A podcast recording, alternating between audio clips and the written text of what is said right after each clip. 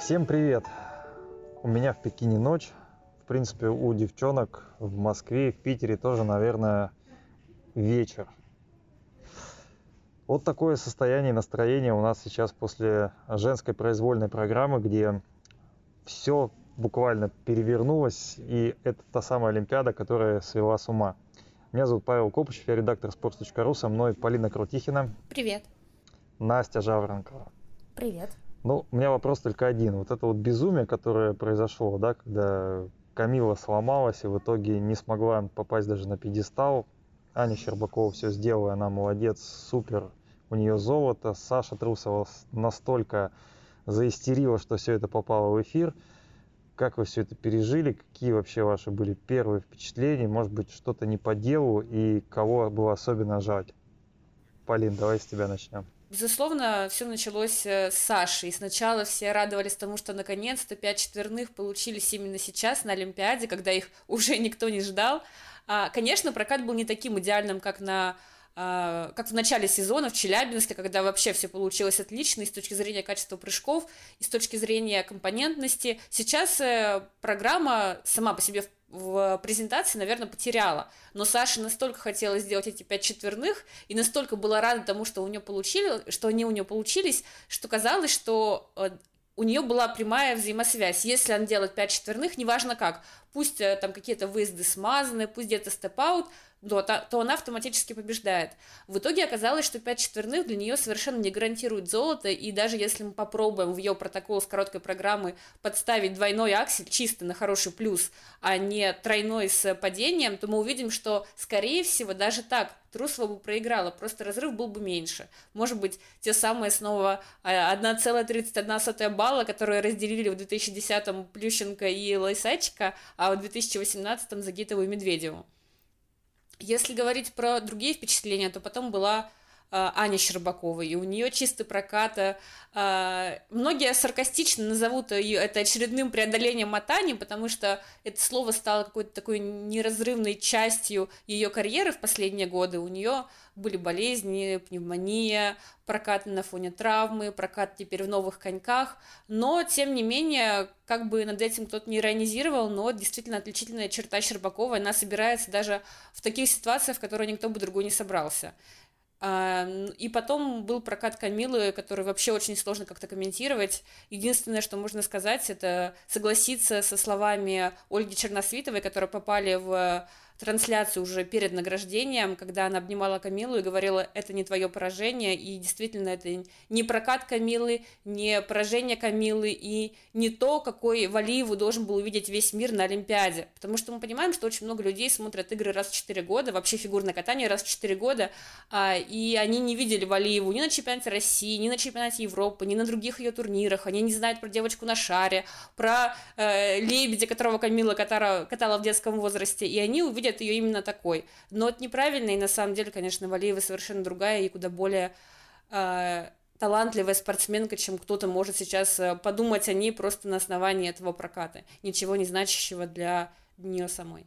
Настя, ну скажи честно, засудили Трусову или не засудили? Вот ответь на главный вопрос. Всегда интересно, когда ты спрашиваешь о впечатлениях, ты идешь к Полине, а когда ты задаешь вопрос про допинг или про засудили, ты идешь а ко мне. А я тебе объясню, объясню, потому что ты, ты любишь конкретику, ты любишь конкретику, это раз, а во-вторых, ты всегда так э, расставляешь по полочкам, плюс ко всему я выдам опять-таки секрет, потому что ну, я секреты всегда выдаю. Когда Саша прыгнула пять четверных, ты написал: отдайте, отдайте Трусову золото в наш закрытый чатик. Да, на самом деле Полина так сказала, что э, никто не ждал от Саши этих пяти четверных. Я ждала. Я признаюсь честно, я ждала этих пяти четверных. Более того, это так классно бьется с сюжетом фильма, где э, в конце Круэлла э, устраивает ну, такую ловлю на живца с э, своим главным врагом и э, падает в пропасть для того, чтобы изобличить преступника. И в данном случае, мне кажется, Саша тоже, она выходила на эти пять четверных, и это был прям отличный закольцованный такой сюжет, что Саша выходит на пять четверных, падает в эту пропасть, но делает их все. Выживает, спасается, ну то есть как бы утирает нос всем тем журналистам, которые писали после э, Сашиных интервью Трусова, как всегда, в заголовках. Вот. И поэтому, да, я ждала от нее эти пять четверных, и я была очень рада, что она их выполнила. Вот. А насчет засудили, не засудили, Полина правильно заметила особенность. А, дело в том, что двойного акселя Саше бы действительно не хватило, а, если бы она его выполнила в короткой программе. То есть здесь весь расчет был только на том, что она выполнит а, триксель. И только тогда у Саши действительно появляется шанс. Вот. И с этим трикселем у Саши такая беда, что... ну, много было разговоров о том, что зачем она его вставляет, но я, как такой адепт тройного акселя, считаю, что Саша делала практически все правильно, и ее беда была исключительно в том, что этот триксель хорошо шел на всех тренировках, на раскатках он прекрасно шел, но он плохо получался в, этим, в этих коротких программах, и здесь я бы даже сделала отступление такое, ну, как бы, поговорим уже так, более подробно про технику прыжка. Для того, чтобы исполнить тройной аксель а, хорошо, нужно правильно зайти по дуге и вовремя выбрать момент, когда ты отталкиваешься. Потому что на зубцовых прыжках ты очень четко знаешь, когда зубец ударяется в лед, в этот момент происходит отталкивание. С реберными прыжками так не работает. Спортсмен должен сам выбрать вот этот момент, когда оттолкнуться, чтобы у него не произошел конфликт между дугой, по которой он заходит на прыжок, и той, тем вращательным моментом, той дугой, по которой он начнет закручиваться в прыжок. И вот у Саши происходил этот конфликт раз за разом, а на чемпионате России, когда мы были с Полиной, мы заметили особенность одну.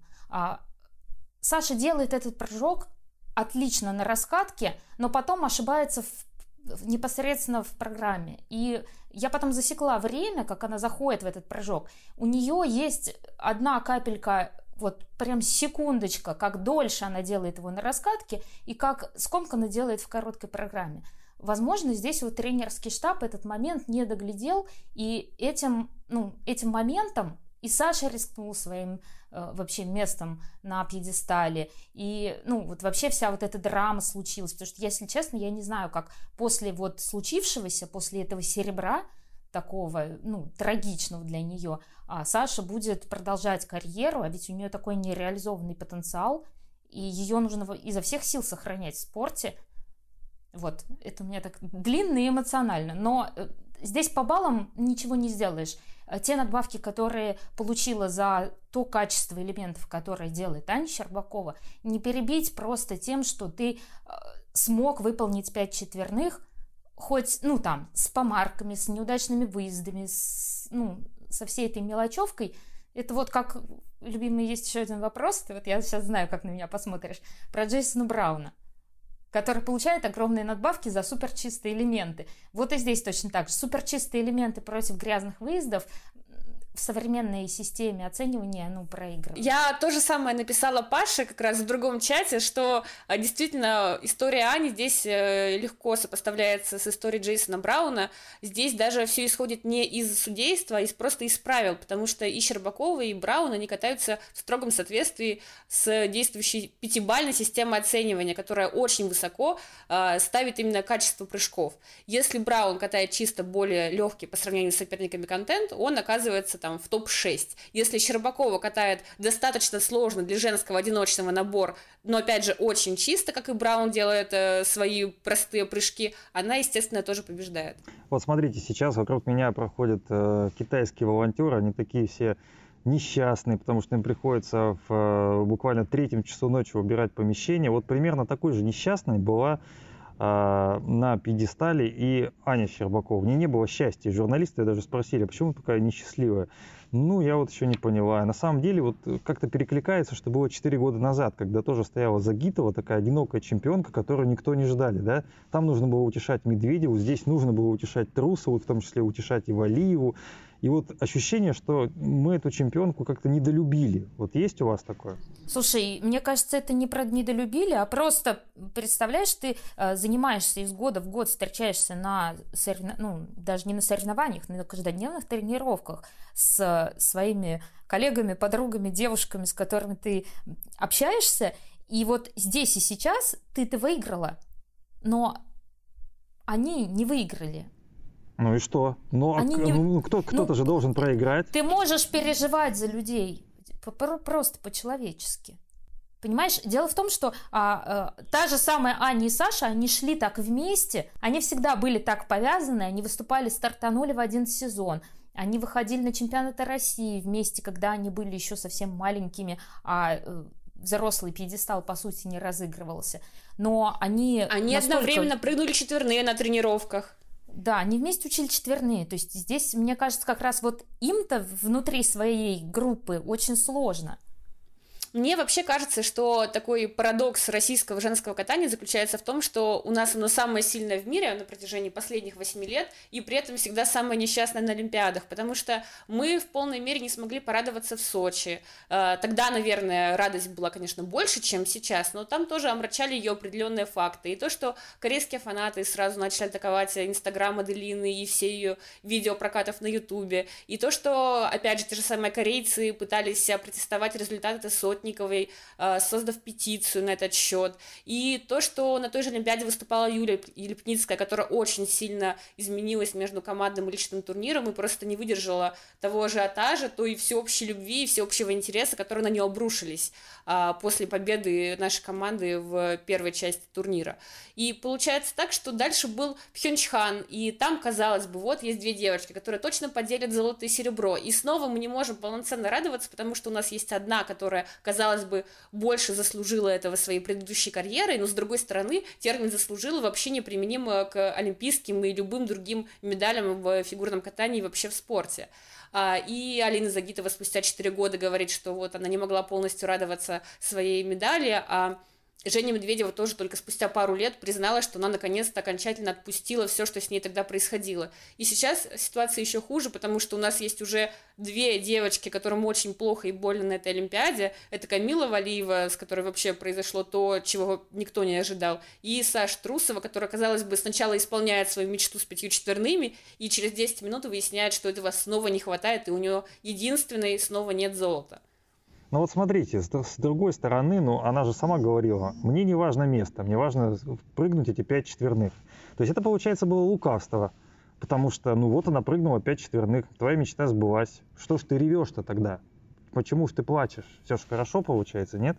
Это как раз то, о чем я говорила. Это было не лукавство, это было заблуждение. Саша думала, что как только пять четверных будут сделаны, все, золото ее. Ей казалось, что это все перебьет любой прокат Щербаковой. И у меня, если честно, мелькала такая немного провокационная мысль, вот если бы с Валиевой все было хорошо, она приезжает, идеально катает свой набор, который чуть проще, чем у Саши, у нее все-таки четыре ультра-си против пяти, и они более простые, более дешевые. И что бы тогда сказала Саша, исполнив свои пять квадов? Она также бы плакала и также бы недоумевала, почему у нее серебро? Или она бы понимала, что э, чистый прокат Валиевой все-таки оказывается по современным правилам дороже, чем пять квадов Саши, среди которых два четверных лутца и четверной флип? У меня вот, если честно, нет ответа на этот вопрос.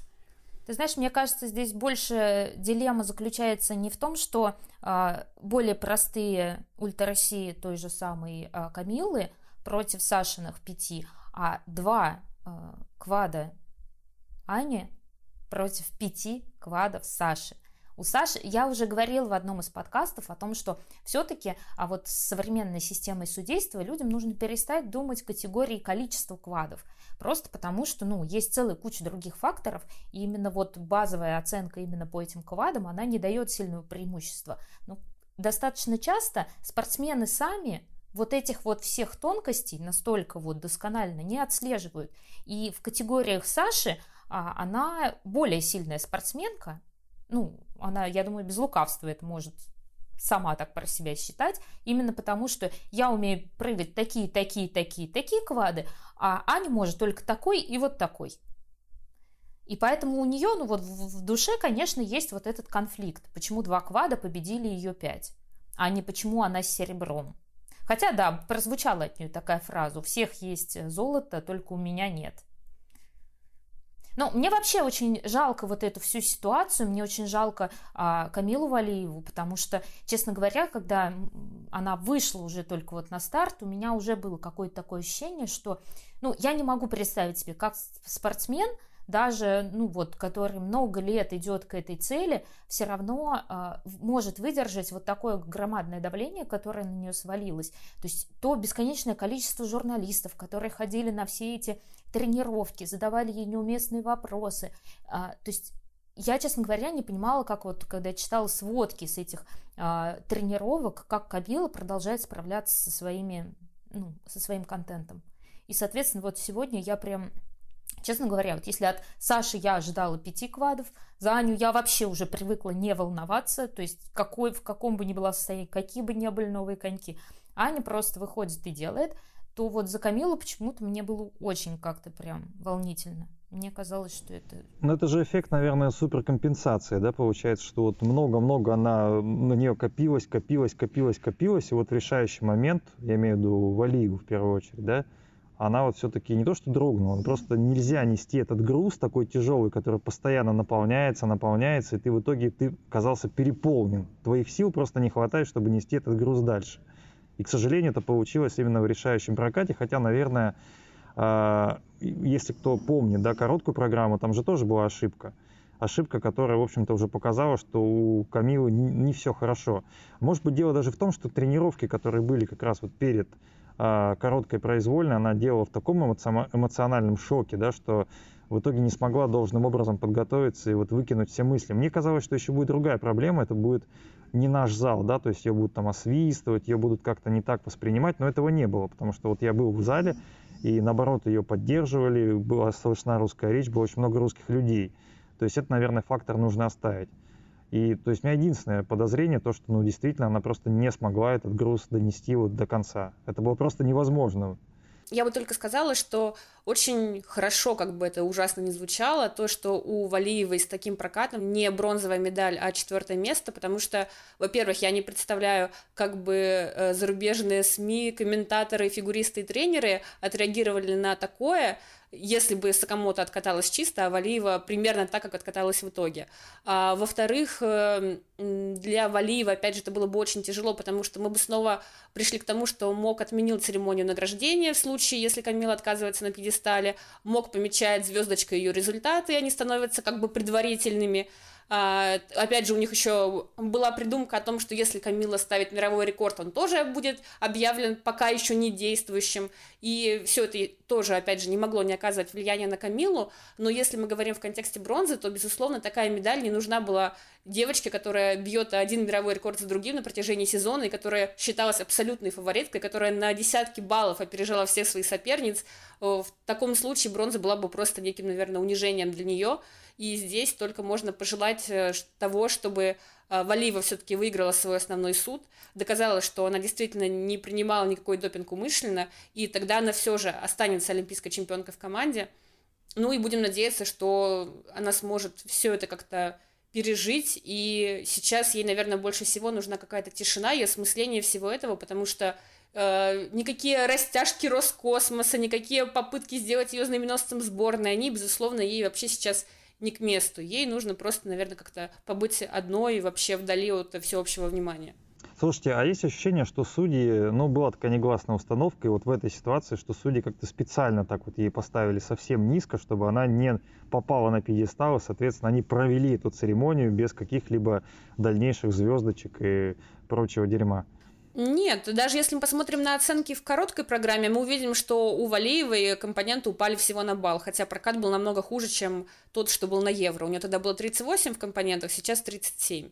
Отсудили ее в короткой программе действительно лояльно. В произвольной тут сложно о чем-то говорить, что пытались как-то ее намеренно завалить, но если посмотреть там расстановку по судьям, то все примерно ставили одно и то же. Не было такого, что какой-то арбитр...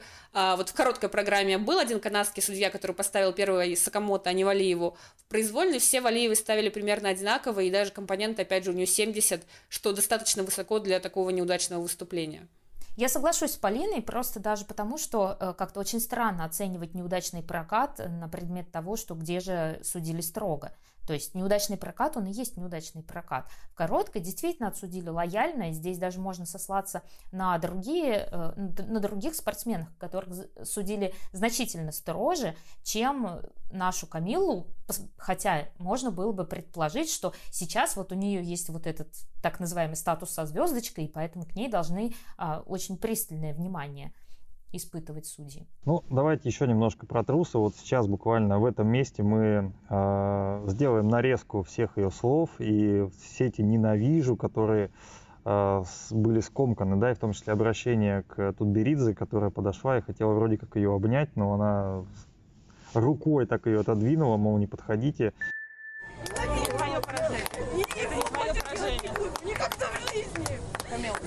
я не доверю эту гору. Это не твое поражение. Весь мир против себя, не всегда можно играть. Понятны эти эмоции. Вопрос, что дальше? Дальше работать в этой группе, дальше тренироваться, либо опять искать, не знаю, счастье у другого тренера, ну не у Плющенко, так есть в конце концов Рафаэль Арутюнян. Что дальше? Или вообще заканчивать карьеру и заниматься другими делами? Ты знаешь, мне кажется, сейчас это поведение было максимально на эмоциях. Ну, просто даже потому, что Саша уже уходила от системы Этери Тутберидзе, не исключено, что второй раз она этого делать не будет. И будет выстраивать свое, ну, новое какое-то поведение, новый какой-то стиль э, взаимодействия именно внутри команды оставаясь, потому что я не уверена, что Аня Щербакова продолжит кататься, не исключено, что у нее совсем другие планы дальнейшие. Но она сказала, что продолжит. Ну, это отличная новость. Посмотрим, что будет дальше. Вот. Но с Сашей дело в том, что э, просто так вот огульно уходить куда-то в другой штаб сейчас э, не так много вариантов, это раз, а два, ну тот же самый Рафаэль Арутюнян сказал, что он бы взял перерыв. А кому ты еще хочешь предложить взять э, такую... Но талантливую в отношении к ВАДА в девушку? Могу предложить. В конце концов, если к Тутберидзе она возвращалась, то почему бы не вернуться и к Плющенко? Знаешь, у Плющенко была такая странная реакция после короткой программы Саши Трусовой. Он а, вообще говорил довольно правильные вещи в своей колонке, но в то же время сказал, что Трусова на чемпионате мира проиграла из-за того, что она делала в короткой программе тройной аксель. Упала с него, и ей этих баллов не хватило до золота. Но на самом деле Трусова в короткой программе выпала из десятки не из-за тройного акселя, который она не делала, у нее был двойной на хорошие плюсы. Она проиграла из-за того, что лишилась каскада, у нее не было тройного лутса с тройным тулупом, только первый прыжок был. И мне показалось таким странным, что Плющенко спустя всего лишь год не помнит, как каталась его главная ученица на чемпионате мира, хотя я вот помню, с каким разрывом он проиграла Лайсачку в Ванкувере.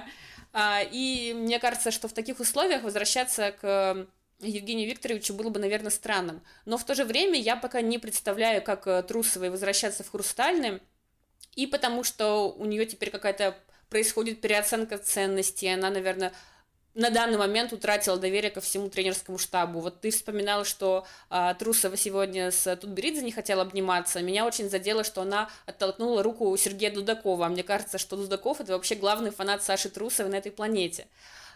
И пост Алены Костнер, в котором она очень явно пишет, что вот, Аня Щербакова, ты как никто заслуживаешь золота, это все понятно, никаких претензий к Алене, очень здорово, что она поздравила победительницу, особенно на фоне того, что сейчас все сопереживают Трусовой и Валиевой, и понятно, что Алена с Аней, наверное, лучше общаются, чем Алена с Сашей, но я думаю, что для, для Трусовой это тоже будет неприятно, потому что в какой-то момент они вроде бы шли все вместе к этой Олимпиаде, но у Костнер получилось совсем плохо, она сломала руку уже второй раз и досрочно завершила сезон, у Трусовой получилось тоже плохо, и в итоге самый лучший исход оказался только у Ани. Ну, слушайте, но с другой стороны, я вот подумал сегодня, что когда у тебя в группе, ну, я имею в виду Тутберидзе, вот такие три девчонки, тем более не только три, там же еще, в принципе, такая плеяда дальше, что ой-ой-ой, естественно, что будут недовольны. Они же все максималисты, они все заточены на первое место. То есть такой конфликт после главного старта сезона, он однозначно будет. Не может быть такого, чтобы все были довольны.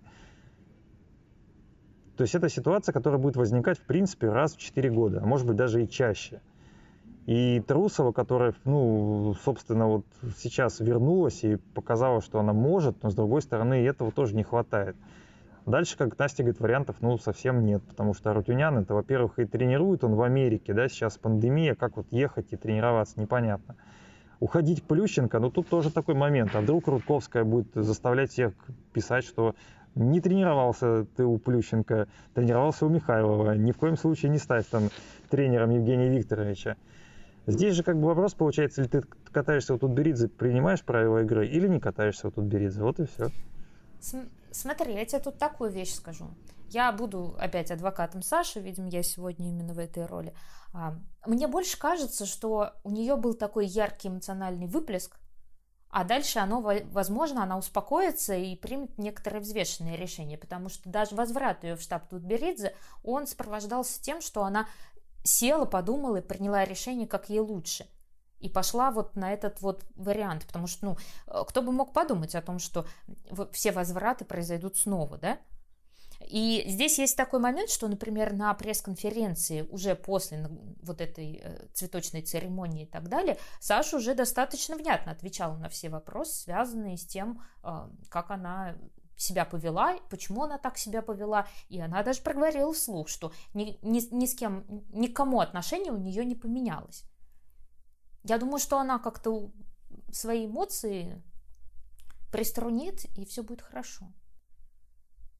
Ну, я здесь как этот самый, как главный рупор того, что Трусова – это огромный потенциал. Еще такой нереализованный, то есть у нее еще такой простор и в плане реализации вот именно сложного прыжкового контента, и в плане катания. Это просто надо развивать, этому просто надо дать реализовать. Мне кажется, что проблема Саши Трусовой всегда была в том, что она такой максималист, а в фигурном катании это очень вредно. Мы это видели на примере Ханю, который бился о свой четверной аксель и в итоге остался без подиума в Пекине. И мы это видим на примере Саши Трусовой, которая поставила своей целью самый сложный в мире контент, но при этом упустила что-то более важное в плане медальных результатов. А, и даже если мы вспомним юниорский чемпионат мира, который Саша выиграл в две тысячи восемнадцатом году, тот самый, с которого началась вот эта вся квадовая революция, там же в Кисенкрае Даниил Глейхенгауз Сашу спрашивает, а, ну что, а теперь учиться кататься? И она ему отвечает, а, нет, Луц и тройной аксель. И Луц у нее получилось сделать довольно быстро уже в том же две тысячи восемнадцатом году, а вот с тройным акселем так и не сложилось. Но если Трусова как-то, может быть, а, поменяет свои приоритеты, как сделал тот же Нейтан Чен, который в Пхенчхане проиграл, опять же, из-за очень амбициозных попыток сделать самую сложную в мире короткую программу с четверным луцем и четверным флипом. В результате ему пришлось менять контент по ходу ее исполнения, и потом он уже перед Пекином заявил, что «я не безумный, я не буду делать шесть квадов произвольной». И Арутюнян сказал в интервью после победы Нейтана, что Чен к этой короткой программе должен был прийти и пришел только через четыре года. Может быть, у Трусовой тоже что-то такое произойдет. Единственное, что ее отличает, к сожалению, от Нейтана в худшую сторону, это то, что, во-первых, женские четверные в возрасте двадцать плюс это пока фантастика, которую мы не видели, и то, что у Нейтана шанс добраться на Олимпиаду был намного выше, чем у Саши, потому что даже если возрастной ценз ведут, конкуренция все равно среди пятнадцати, шестнадцати и семнадцатилетних девушек будет очень высокой. А я здесь хочу заметить одну особенность. Вот э, если мы говорим про Нейтана Чена, ему тренер его помог прийти к вот этому сложному контенту в короткой программе, который он пытался сделать в Пхенчхане, у него не получилось, и они же не бросили эту идею. То есть, если спортсмен настолько сильно хочет, Рафаэль Арутюнян вложился в это, и они потратили три года на то, чтобы выкатать такую короткую программу, которую захотел Нейтан. И на чемпионате США двадцать первого года он уже и прыгал этот контент. Он смог это сделать. С Сашей такая же история. Отлично, к Луцу мы пришли. Хочешь аксель? Аксель-то все-таки поставили. То есть вот в данной программе, я опять верну, в начале подкаста я рассказала, почему он, скорее всего, не получается. Сейчас скажу, что, скорее всего, надо было сделать для того, чтобы этот аксель получился. Потому что из огромного количества удачных попыток на раскатках и тренировках ни одной успешной попытки в непосредственном прокате. Может быть, Саше мог бы помочь момент, если бы в ей тренерский штаб в музыку прописал те акценты, когда ты заходишь на дугу акселя и когда ты осуществляешь толчок. Два музыкальных акцента, возможно, спасли бы Сашу... Ну, только, Настя, я с тобой не да. соглашусь в том, что у Арутюняна Нейтан Чен — это его главный ученик, главная звезда и чуть ли не любимый сын. А у Тутберидзе очень много учениц, которым нужно уделять внимание, и она не может разорваться и э, дать больше времени Саше Трусовой. Вот, в том и дело. Да, дочерей у нее много, согласна. Ну, что ж вот так сразу. Дочерей-то много, но главная дочь одна. Это Диана, да. И она, и она, слава богу, на Олимпиаде, и, слава богу, получила те оценки, которые она все-таки больше заслуживает, чем на Кубке Варшавы. Давайте по поводу Камилы поговорим еще раз. Вот что дальше-то делать? Так, понятно, что сейчас будут все эти допинговые разбирательства, они вполне возможно приведут к каким-то там дисквалификациям, такое тоже возможно, там не два года, так год, там полгода, то есть, ну, это мы берем в расчет. Но вот вся эта история может ее надломить конкретно и физически, и психологически, потому что выдержать такое давление очень тяжело, возвращаться после такого тоже очень тяжело. С другой стороны, следующая Олимпиада, ей будет девятнадцать лет. Это, наверное, тоже не самый катастрофический возраст, тем более у Камилы такое телосложение, которое, в принципе, мне кажется, может сохраняться достаточно времени. Что вы думаете? Телосложение, я бы не сказала, что работает на Камилу, потому что она в свои годы достаточно высокая. А тут еще, конечно, немного... меняет впечатление то, что у нее длинные ноги, и из-за этого она кажется еще выше. Но, тем не менее, понятно, что она еще будет расти. И она в девятнадцать не будет такой же, как в пятнадцать лет. И на примере той же самой Медведевой мы тоже это видели. Она оставалась такой же худенькой, но все равно ее тело менялось. И это влияет на прокаты. А Медведева не делала четверные прыжки. Здесь, мне кажется, очень сложно сейчас загадывать о том, как именно может поменяться телосложение и так далее. Просто достаточно посмотреть на Алису Лью, которую мы, что называется, запомнили с четверными прыжками и совсем крошкой, а сейчас совершенно другая девушка. Я помню, как она появилась в пандемийный год на первом своем старте, и ее люди просто не узнали на раскатке.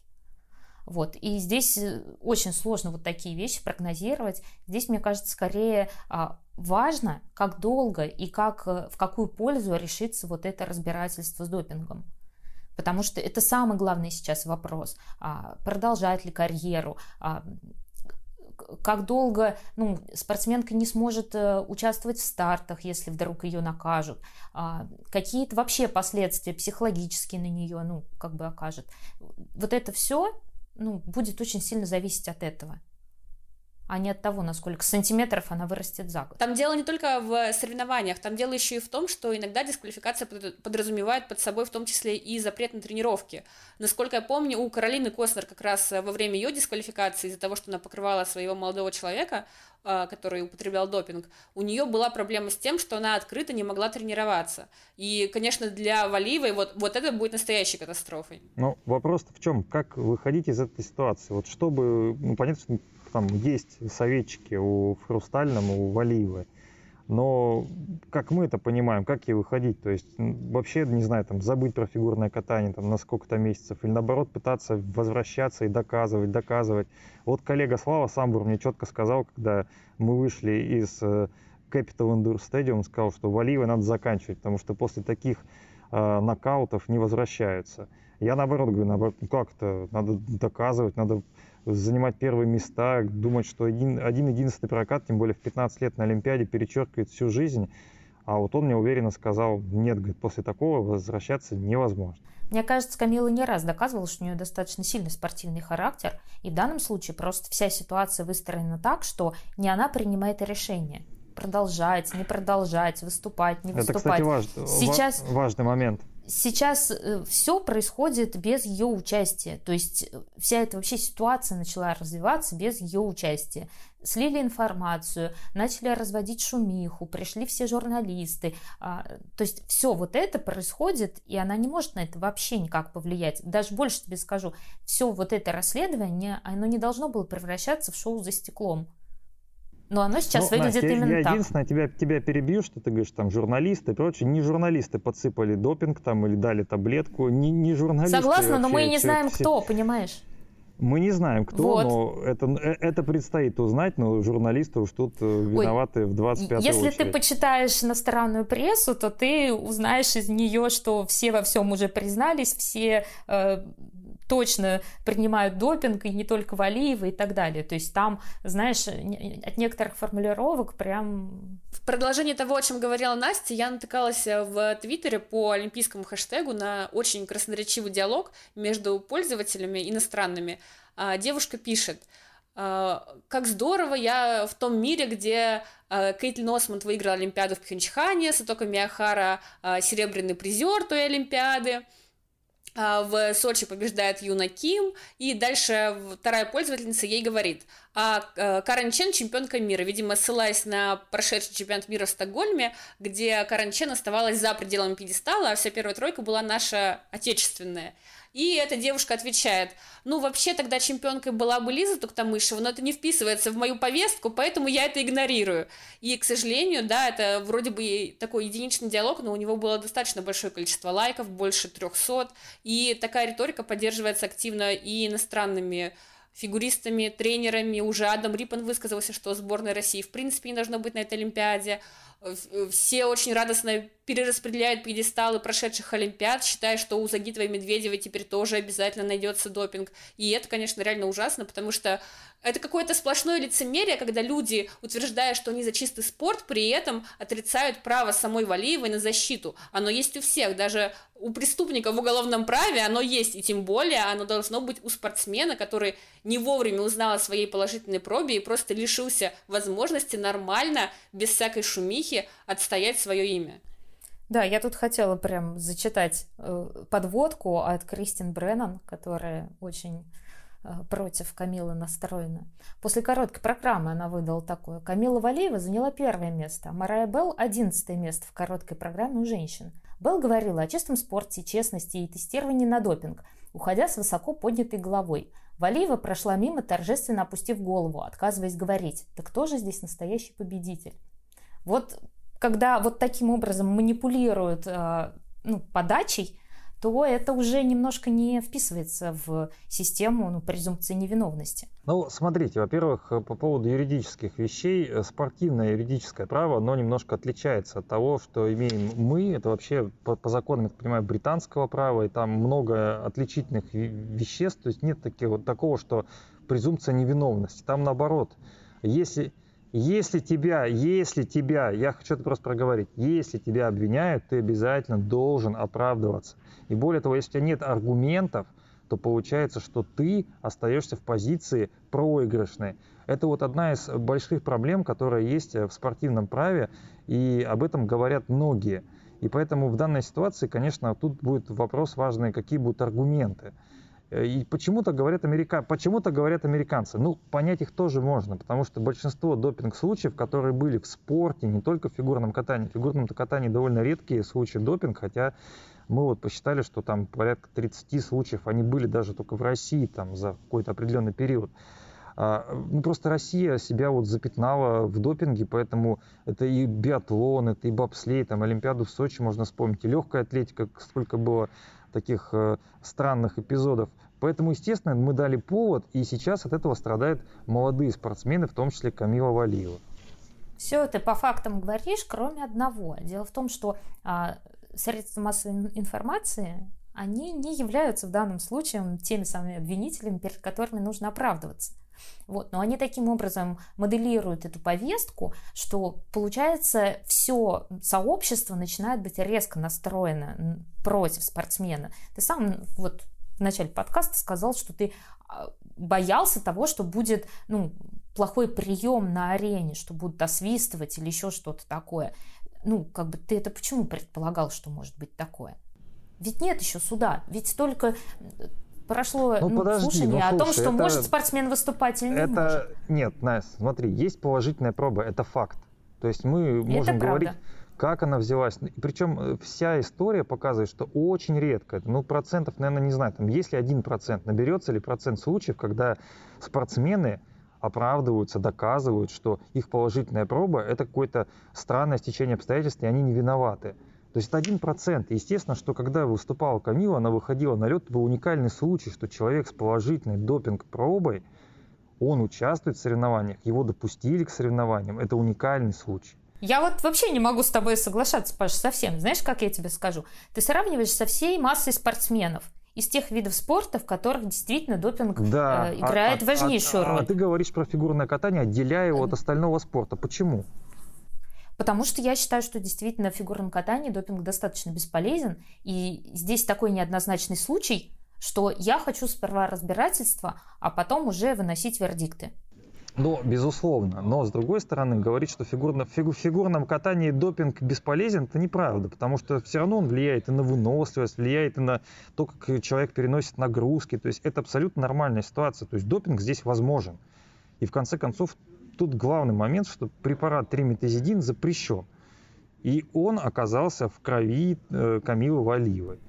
Это как правда. Это получилось? И самое важное, это определить, каким образом он туда безусловно попал. Это может вот. г- г- а не то, что... длиться месяцами, годами, но опять-таки давай посмотрим, что, как ты говоришь, там виноваты какие-то средства массовой информации. На самом деле сейчас идет большая политическая игра.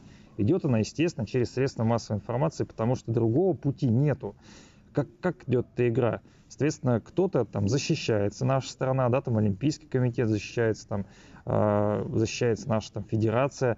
А есть другие, кто играет. Например, уже сейчас есть линия защиты, она выложена в сети. В том числе ее комментируют и Деннис Освальд, это бывший член, э, э, в том числе антидопинговой комиссии. Это Трэвис Тайгерт, который президент э, ю сада. И он тоже говорит о том, что линия защиты касалась дедушки. То есть это те вещи, которые в принципе не должны выноситься. Но они выносятся даже не средствами массовой информации, они выносятся официальными лицами. Почему это происходит? Потому что, наверное, это тоже идет определенное давление. Давление на Россию, давление на наш спорт, давление на ту же Валиеву. Почему? Потому что если есть официальная версия, то есть если ты сказал уже, это важный момент в допинговом кодексе, если ты выстраиваешь линию через там, того же дедушку и, условно говоря, что там э, через борщ попал тебе триметазидин, ты можешь эту версию только дополнять. Изменить эту версию ты уже не можешь. Поэтому тот же Тагерт, он это произносит. произносит, понимая, что чем больше он данных даст, тем будет сложнее нашим, нашей федерации и в том числе фигуристке доказать то, что на самом деле триметазидин попал как-то случайно. В принципе, это можно даже доказать, но все равно может быть какой-то условный срок или срок там, полгода. Это не спасет от того, что результат будет аннулирован, в том числе результат на чемпионате России и на чемпионате Европы. Ну и на Олимпийских играх, естественно. Это такой курс дела, чтобы мы понимали, почему это происходит и почему не только средства массовой информации здесь а, играют, скажем так, какую-то а, серьезную роль. Средства массовой информации только лишь проводники, только и всего. Вот видите, вы сразу а, замолчали, потому что подумали, о, теперь, наверное, у Камилы шансов нет. Шансы есть всегда, но в случае с допингом они действительно небольшие, потому что вот, на моей памяти последний раз, кто вот оправдывался, был Сергей Шубенков, который поехал на Олимпиаду, это легкоатлет, который доказал, что вот э, ему попал запрещенный препарат через э, какие-то там детские присыпки, и он там и чеки все сохранил, и, соответственно, коробочки и сфотографировал и так далее. Но это образцовая линия защиты, очень надеемся, что такая же будет у Камилы Валиевой. И опять мы молчим.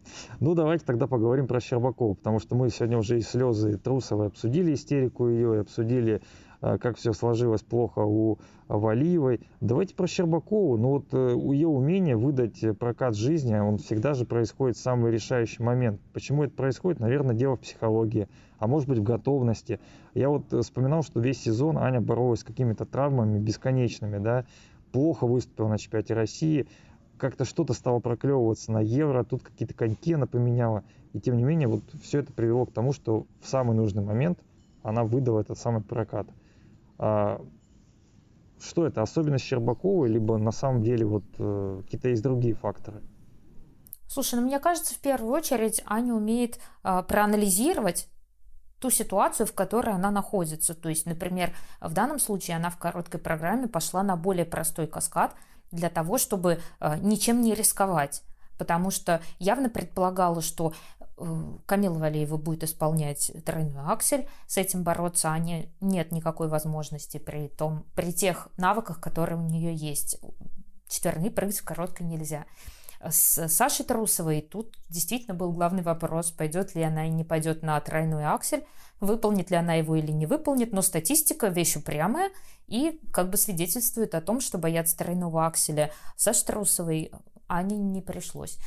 Соответственно, со спокойной душой и, видимо, с остальными железными нервами приняла решение, которое сделало ее, ну, по сути, своей фавориткой после того, как Камила, в общем-то, ошиблась. Хотя у Ани было недостаточно баллов, чтобы ее обогнать в короткой, но так или иначе разрыв был такой небольшой, что претендентом на золото она уже стала именно после короткой программы. То есть это такой подход именно просто рассудочный очень. То есть тот подход, который Плющенко говорил, да? То есть чтобы ты хочешь побеждать, делай то, что ты умеешь.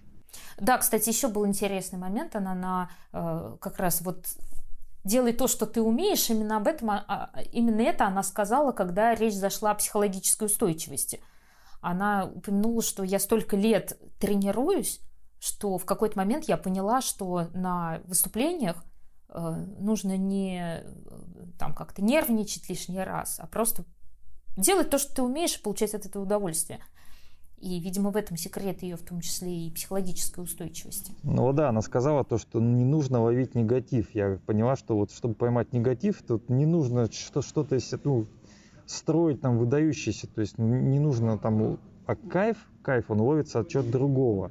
Но это все же очень просто на словах. А как вот это вот э, собрать воедино? Вот ты на Олимпийских играх, и ты говоришь, вот она не рисковала. Но она ведь тоже рисковала, потому что, с одной стороны, облегчала контент и не могла угнаться за своими соперницами основными. То есть она, по сути, приняла какое-то такое очень простое решение для себя, но это простое решение оказалось верным. Учитывая, что ей пришлось поменять коньки, она не стала акцентировать на этом внимание в одном из своих интервью, но так или иначе все на это все, все равно внимание обратили. Когда ты меняешь коньки, то тебе нужно время, чтобы в них кататься. Я думаю, что она просто дала себе честный ответ. Смогу ли я в этих коньках прыгнуть выше головы? Наверное, пока нет. Плющенко же тоже про коньки хорошо сказал, что говорит, это раньше мы разнашивали, а сейчас вот ребята, девчонки берут и уже через две-три тренировки спокойно прыгают, и все у них нормально. Это зависит от того, сколько и каких именно повреждений у тебя уже есть на ногах. То есть если, это я тебе расскажу как человек, который катается, если ты обуешь коньки на свежие здоровые ноги, которые не катались недели три, то все у тебя будет хорошо. Ты поедешь, и все у тебя будет в новых ботинках буквально там на следующий день прекрасно. Но если у тебя уже есть натоптыши, если у тебя есть а, какие-то микротравмы, если у тебя а, есть какие-то м, мозоли и так далее, и так далее, то этот процесс несколько усложняется. Об этом не будут говорить на пресс-конференции, никто не снимет конек и не поставит ногу на стол, не скажет: вот, смотрите, сколько всего здесь.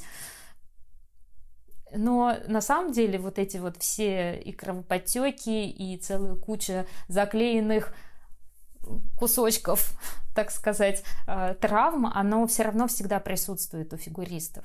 И, ну, тебе приходится с этим жить. Очень многие спортсмены, ну, не могут разносить коньки моментально просто потому, что у них уже настолько повреждены а, ноги, что это доставляет очень большую боль.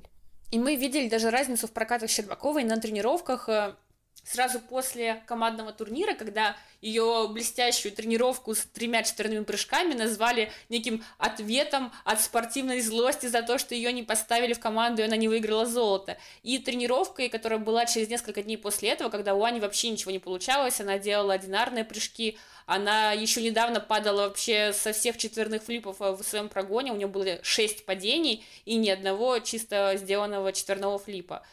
И, видимо, да, ей в любом случае процесс привыкания к ботинкам дался очень непросто. Ну, смотрите, во-первых, будем потихонечку, наверное, заканчивать, потому что уже времени достаточно прошло. Монтаж будет ночной у нашего замечательного продюсера, монтажера Макса, мы его пожалеем. Вы пока можете подписаться на наш замечательный канал, слушать нас не только на Ютубе, но и Яндекс.Новости, Apple подкасты, Google подкасты. Комментарии обязательно пишите, потому что наверняка у вас тоже море эмоций после, так, после такого в Пекине. Уже завтра начинается соревнование спортивных пар, и сложно вообще переключиться. Даже не завтра, уже сегодня. В общем, вот представляете, какая у нас в голове каша творится. На самом деле на Олимпиаде так быстро все скомканно происходит, что, кажется, вот она недавно только началась, открылась этим командным турниром, а затем такой шлейф пронесся, и допинговый шлейф, и вот пацаны откатались как-то незаметно, тут же, кстати говоря, после командного турнира. Затем танцоры, там не успели даже обсудить, хотя Габриэла Пападакис и Гийом Сизерон заслуженное золото выиграли, и мы просто счастливы за них, как, собственно, счастливы и за Щербакову. Я вот, честно говоря, счастлив, потому что, наверное, самый логичный, самый приятный претендент, который мог победить, это Аня Щербакова. Ну, конечно, и Камила была бы отличным, но вот если выбирать между Трусовой и Щербаковой, то вот я выберу Щербакову. В общем-то, все поведение, которое случилось после вот этой программы, оно выдает. Знаете, как говорят, что что у пьяного на языке, то у трезвого на уме. Вот то же самое и здесь, да, получилось. Вот мы увидели эмоции, увидели, э, ну, вот такие люди. Я почему-то уверен, что если бы Щербакова проиграла, она бы так себя не вела. Это мое мнение, вы можете с ним поспорить в комментариях. А Труса вот, ну, получила то, что получила. На самом деле, вот, э, если подводить еще раз говорю, итоги, то у России, наверное, самый оптимальный чемпион – это Аня Щербакова. И то интервью, которое мы услышали в Мигзоне, когда она очень мудро, не по годам, свои семнадцать разложила, как она кайфует, как она собирается в нужный момент, как у нее это получается.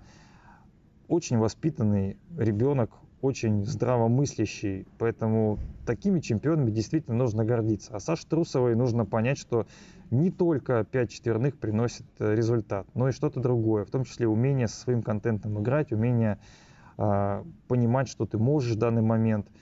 И вот Настя привела отличный пример, когда э, та же Аня немного облегчила свой контент в короткой, но это дало ей действительно такой классный буст общего результата. Она ведь тоже могла рискнуть. Могла бы рискнуть, наверное, но к чему бы этот риск привел, мы вот не знаем. Она лучше поняла и свое тело, и свои возможности, и в итоге, и в итоге выиграла. Ну что ж, наверное, последнее давай. Я бы сказала, Паш, что, наверное, итоги Пекина будут какими-то более глобальными, и мы, наверное, еще в полной мере не можем их предсказать и осмыслить, потому что очевидно, что на летнем конгрессе будет рассматриваться вопрос повышения возрастного ценза, и его повысят. Если честно, как бы все раньше были скептически настроены, не все, но многие внутри России были настроены скептически относительно этого, и я в том числе, потому что я не верю ни в то, что возрастной ценз кардинально продлит карьеру фигуристкам, потому что мы просто будем, скорее всего, сталкиваться с тем, что на Олимпиаде будут побеждать не в пятнадцать, а в семнадцать, восемнадцать, смотря до, какой, до какого числа повысит этот возрастной ценз. Я не верю в то, что все девочки восемнадцать плюс по определению артистичнее, чем девочки восемнадцать минус. И мы видели, что та же Валиева, та же Косторная, да и та же Щербакова, они а, часто были артистичнее, компонентнее многих своих соперниц. Не всех, естественно, но очень многих соперниц, которым больше двадцати лет. Но сейчас мы увидели, что проблема возрастного ценза, она вообще в другом. Она в том, что пятнадцатилетние девочки, они сильнее не только физически, но и сильнее юридически. Другой вопрос, что в отношении Валиева это вообще не сработало на этой Олимпиаде, несмотря на положительное решение КАС о ее допуске к личным соревнованиям. В любом случае, она была самым незащищенным человеком на этих играх, несмотря на то, что ее статус защищенного лица предусматривал обратное. И это будет одно из главных последствий данной Олимпиады. Второе, возможно, будет как-то пересмотрена стоимость четверных прыжков, как э, мне напомнила реакция Саши Трусовой после э, ее прокатов перед награждением, то, как Евгений Плющенко в Ванкувере прошел на свое второе место через первое, очень демонстративно.